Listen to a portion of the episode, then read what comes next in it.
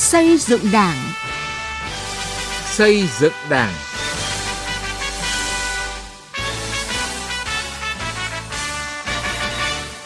Kính chào quý vị và các bạn. Chương trình xây dựng Đảng hôm nay có những nội dung chính sau đây. Vì sao nhiều cán bộ vi phạm kỷ luật trước đó đều hoàn thành tốt nhiệm vụ? Vĩnh Phúc xử lý nghiêm vi phạm, giữ vững kỷ luật Đảng. Công an Hà Nam làm theo lời bác để xây dựng hình ảnh đẹp về người công an trong lòng nhân dân. Từ nghị quyết đến cuộc sống.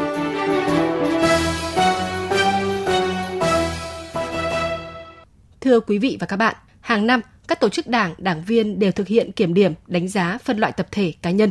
Thực tế những năm gần đây, việc kiểm điểm, đánh giá, phân loại đảng viên đã có nhiều tiến bộ. Tuy nhiên, không ít nơi thực hiện công tác này vẫn còn chiếu lệ, khiến bệnh thành tích vẫn tồn tại ở nhiều chi bộ. Bởi vậy mới có tình trạng có nhiều cán bộ bị kỷ luật, thậm chí ra tòa, nhưng trước đó đều được xếp loại hoàn thành tốt, hoàn thành xuất sắc nhiệm vụ. Yêu cầu đặt ra là phải đánh giá xếp loại đối với tổ chức đảng, đảng viên một cách thực chất và khách quan. Đây là điều cần thiết trong bối cảnh hiện nay khi Đảng ta đang đẩy mạnh công tác phòng chống tham nhũng, tiêu cực và nâng cao chất lượng đội ngũ đảng viên. Ghi nhận của phóng viên Lại Hoa.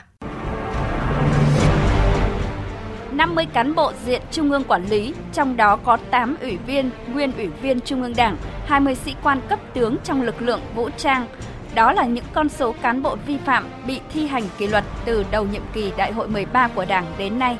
Nhìn rộng ra trong 10 năm qua, cấp ủy, ủy ban kiểm tra các cấp đã thi hành kỷ luật 2.700 tổ chức đảng, gần 168.000 đảng viên, trong đó có hơn 7.390 đảng viên bị kỷ luật do tham nhũng tiêu cực.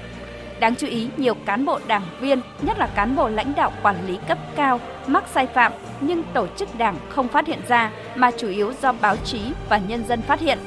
Thậm chí có cán bộ xử lý hình sự ra tòa nhưng trước đó đều được xếp loại hoàn thành tốt, hoàn thành xuất sắc nhiệm vụ. Đây cũng là điều mà đồng chí Võ Văn Thưởng, Thường trực Ban Bí thư, chăn trở. Chúng ta phải hỏi một câu hỏi là vì sao nhiều cán bộ bị kỷ luật trước đó đều được xếp loại hoàn thành tốt và hoàn thành xuất sắc nhiệm vụ. Cơ bản các đồng chí bị kỷ luật thậm chí ra tòa trước đó đều được đánh giá là hoàn thành tốt và hoàn thành xuất sắc. Vậy thì khắc phục cái này như thế nào? là nơi trực tiếp quản lý cũng như giao kiểm soát việc thực hiện nhiệm vụ của đảng viên. Hàng năm tổ chức đảng đều thực hiện việc kiểm điểm, đánh giá phân loại tập thể cá nhân dựa vào khung tiêu chí đánh giá về tư tưởng chính trị, phẩm chất đạo đức, lối sống, ý thức tổ chức kỷ luật, tác phong, lề lối làm việc. Tuy nhiên phải thẳng thắn thừa nhận, không ít nơi thực hiện công tác này vẫn còn chiếu lệ, qua loa đại khái. Nhìn nhận thực tế này, tiến sĩ Đinh Duy Hòa, chuyên gia Bộ Nội vụ cho rằng nói chung đánh giá không chuẩn và cái rút ra ở đây là chúng ta đánh giá là không dựa trên kết quả để đánh giá. Kết quả làm việc của ông là gì? Dựa vào cái đấy tôi đánh giá và trên cơ sở đấy mới đưa ra tiêu chí Trước thực tế này, một số ý kiến của các chuyên gia về xây dựng đảng đặt vấn đề, vậy trách nhiệm của tổ chức cơ sở đảng ở đâu? Việc thực hiện nguyên tắc tập trung dân chủ, tự phê bình và phê bình được thực hiện như thế nào? Phó giáo sư tiến sĩ Nguyễn Minh Tuấn, Học viện Chính trị Quốc gia Hồ Chí Minh nhấn mạnh, phải nâng cao sức chiến đấu ngay tại các tổ chức cơ sở đảng, không để những sai phạm nhỏ tích tụ thành những sai phạm lớn. Trách nhiệm bây giờ là của các tổ chức đảng đấu tranh tự phê bình và phê bình như này bởi vì chúng ta có đủ các cái điều kiện để chúng ta đưa đảng viên bất mãn với đảng. Thậm chí là không có tinh thần xây dựng, suy thoái về tư tưởng chính trị đạo đức lối sống. Chỉ có điều là cái tinh thần kiên quyết không. Tất nhiên giáo dục vẫn là quan trọng. Cái văn hóa đảng. Khi mà đã đứng chân vào hàng ngũ của đảng rồi, anh có mục tiêu lý tưởng rồi thì luôn luôn xác định mình là cái người đảng viên, giữ mình, cho con cháu mình hàng xóm láng giềng, quần chúng khác người ta nói theo. Việc kiểm điểm, nhận xét, đánh giá, phân loại giúp từng đảng viên tự soi mình, tự sửa, góp ý đối với đồng chí mình để thấy hết ưu điểm, hạn chế, khuyết điểm, sai lầm, từ đó có biện pháp phát huy ưu điểm, sửa chữa khuyết điểm. Tự phê bình là thang thuốc cứu mình, phê bình là thang thuốc cứu đồng chí mình. Đó là mục đích cao nhất của công tác đánh giá, phân loại đảng viên như lời Bác Hồ căn dặn. Cũng đã đến lúc không thể chấp nhận những bản kiểm điểm chung chung chỉ liệt kê thành tích, né tránh khuyết điểm mà yêu cầu phải cụ thể những hạn chế khuyết điểm. Đánh giá phân loại đảng viên trung thực chính xác sẽ giúp đảng viên có ý thức biện pháp đúng trong quá trình học tập rèn luyện tu dưỡng để hoàn thiện mình. Điều đó góp phần xây dựng đảng trong sạch vững mạnh. Bởi đảng mạnh là do chi bộ tốt chi bộ tốt là do đảng viên đều tốt. Thưa quý vị và các bạn, với tinh thần quyết liệt, không nể nang né tránh, thời gian qua cấp ủy Ủy ban kiểm tra các cấp ở Đảng bộ tỉnh Vĩnh Phúc đã kiểm tra làm rõ vi phạm của một số tổ chức đảng và đảng viên. Thông qua đó đã góp phần giữ vững kỷ cương kỷ luật của Đảng. Bài viết Vĩnh Phúc xử lý nghiêm vi phạm, giữ vững kỷ luật Đảng của phóng viên Quang Chính.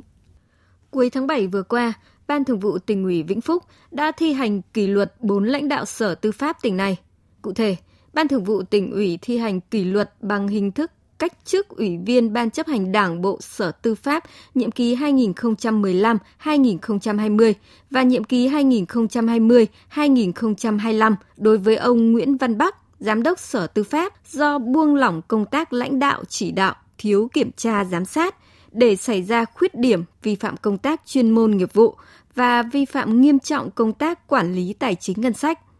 Chủ tịch Ủy ban dân tỉnh Vĩnh Phúc cũng đã ra quyết định cách chức Giám đốc Sở Tư pháp đối với ông Nguyễn Văn Bắc.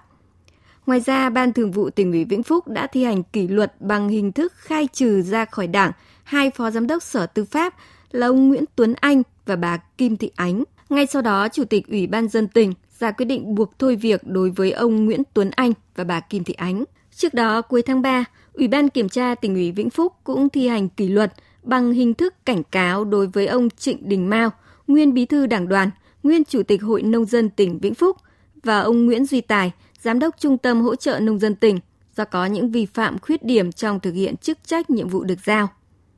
Qua những vụ việc này cho thấy, công tác kiểm tra giám sát thi hành kỷ luật đảng thời gian gần đây ở Vĩnh Phúc đã không ngừng được tăng cường, trong đó đặc biệt tập trung vào những lĩnh vực trọng điểm, nhất là các vấn đề nổi cộm bức xúc được cán bộ đảng viên và nhân dân quan tâm. Theo chủ nhiệm Ủy ban Kiểm tra tỉnh ủy Vĩnh Phúc Lương Đức Minh, các chương trình kiểm tra giám sát được thực hiện toàn diện trọng tâm là kiểm tra tổ chức đảng, cán bộ đảng viên khi có dấu hiệu vi phạm, kể cả cấp ủy viên khi có dấu hiệu vi phạm. Công tác kiểm tra giám sát tập trung vào những địa bàn, những địa phương, đơn vị có những cái dư luận phản ảnh mà nhân dân quan tâm, bức xúc. Nói chung là tập trung vào những nơi có vấn đề thể hiện trên một số các cái vụ việc mà trong ờ, thời gian gần đây qua công tác kiểm tra, các giám sát, đặc biệt là nhiệm vụ kiểm tra khi có dấu hiệu vi phạm thì chúng tôi đã xem xét xử lý các cái tổ chức đảng, các cái đảng viên vi phạm có khuyết điểm trong việc thực hiện chức trách nhiệm vụ được giao. Bám sát các quy định của Đảng, các nghị quyết đề án của tỉnh ủy, cấp ủy, Ủy ban kiểm tra các đảng bộ trực thuộc tỉnh ủy Vĩnh Phúc đã nỗ lực thực hiện hiệu quả nhiệm vụ kiểm tra giám sát. Bí thư huyện ủy Tam Đảo Lưu Đức Long cho biết, trong 6 tháng đầu năm nay, Ban Thường vụ huyện ủy đã chỉ đạo Ủy ban kiểm tra huyện ủy, cấp ủy cơ sở xem xét kỷ luật đối với 7 đảng viên vi phạm. Trong đó có hai trường hợp phải chịu hình thức kỷ luật cao nhất là khai trừ khỏi đảng. Với cái quan điểm là phải chủ động trong công tác kiểm tra giám sát, huyện ủy Tam Đảo chỉ đạo ủy ban kiểm tra các cấp tiến hành ra soát lại những lĩnh vực, ngành mà dễ phát sinh tiêu cực và chủ động nắm tình hình thông qua hệ thống mặt trận tổ quốc các tổ chức đoàn thể chính trị xã hội cũng như là nhân dân qua rất nhiều kênh từ công tác đối thoại trực tiếp của người đứng đầu cấp ủy với cán bộ đảng viên và nhân dân rồi công tác tiếp công dân. Trên cơ sở đó chỉ đạo công tác kiểm tra giám sát để sớm phát hiện được những biểu hiện tiêu cực và sau khi kiểm tra giám sát nếu có vi phạm thì xử lý nghiêm theo các quy định của Đảng và pháp luật. Tại Thành ủy Vĩnh Yên, qua kiểm tra giám sát 56 tổ chức đảng, 31 đảng viên trong 6 tháng đầu năm nay, các cấp ủy trong đảng bộ thành phố đã thi hành kỷ luật 6 đảng viên. Nội dung công tác kiểm tra giám sát tập trung vào việc lãnh đạo chỉ đạo đối với công tác phòng chống tham nhũng, việc thực hiện chức trách nhiệm vụ được giao, những điều đảng viên không được làm – chấp hành nghị quyết, chỉ thị, quy định kết luận của Đảng. Đặc biệt đã tổ chức kiểm tra việc thực hiện một số nhiệm vụ cấp bách trọng tâm như công tác lãnh đạo, chỉ đạo và tổ chức thực hiện phòng chống dịch COVID-19, công tác quản lý trật tự đô thị, trật tự xây dựng. Phó Bí thư Thường trực Thành ủy Vĩnh Yên Nguyễn Hoài Nam đánh giá cao vai trò của công tác kiểm tra giám sát trong công tác xây dựng Đảng ở thành phố Vĩnh Yên. Công tác kiểm tra giám sát thì có một cái vai trò rất lớn trong việc xây dựng các tổ chức đảng. Thông qua công tác kiểm tra giám sát thì chúng tôi cũng cảnh tỉnh, gian đe, phòng ngừa các vi phạm để cho các tổ chức đảng, đảng viên nhận thức rõ được cái vai trò trách nhiệm của mình. Từ đó làm tốt được cái chức trách, nhiệm vụ xây dựng tổ chức đảng trong sạch, vững mạnh. Kết quả công tác kiểm tra giám sát của cấp ủy, Ủy ban kiểm tra các cấp ở Vĩnh Phúc cho thấy kiểm tra giám sát đã đi đôi với việc xử lý kịp thời, nghiêm minh các tổ chức đảng, đảng viên vi phạm, không có vùng cấm, không có ngoại lệ. Qua đó nâng cao nhận thức, ý thức của cán bộ đảng viên trong việc nêu gương, rèn luyện, tu dưỡng đạo đức cách mạng, xây dựng đảng trong sạch, vững mạnh. Học tập và làm theo bác.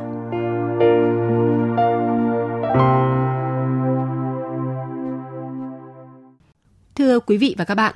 thời gian qua, Công an tỉnh Hà Nam đã triển khai tích cực các phong trào, cuộc vận động công an nhân dân học tập thực hiện 6 điều Bác Hồ dạy, xây dựng phong cách người công an nhân dân bản lĩnh, nhân văn, vì nhân dân phục vụ, gắn với thực hiện kết luận số 01 của Bộ Chính trị về tiếp tục thực hiện chỉ thị số 05 về đẩy mạnh học tập và làm theo tư tưởng, đạo đức, phong cách Hồ Chí Minh. Nhờ vậy đã góp phần xây dựng hình ảnh đẹp về người công an trong lòng nhân dân, gần dân, sát dân để được dân hiểu, tin yêu và giúp đỡ.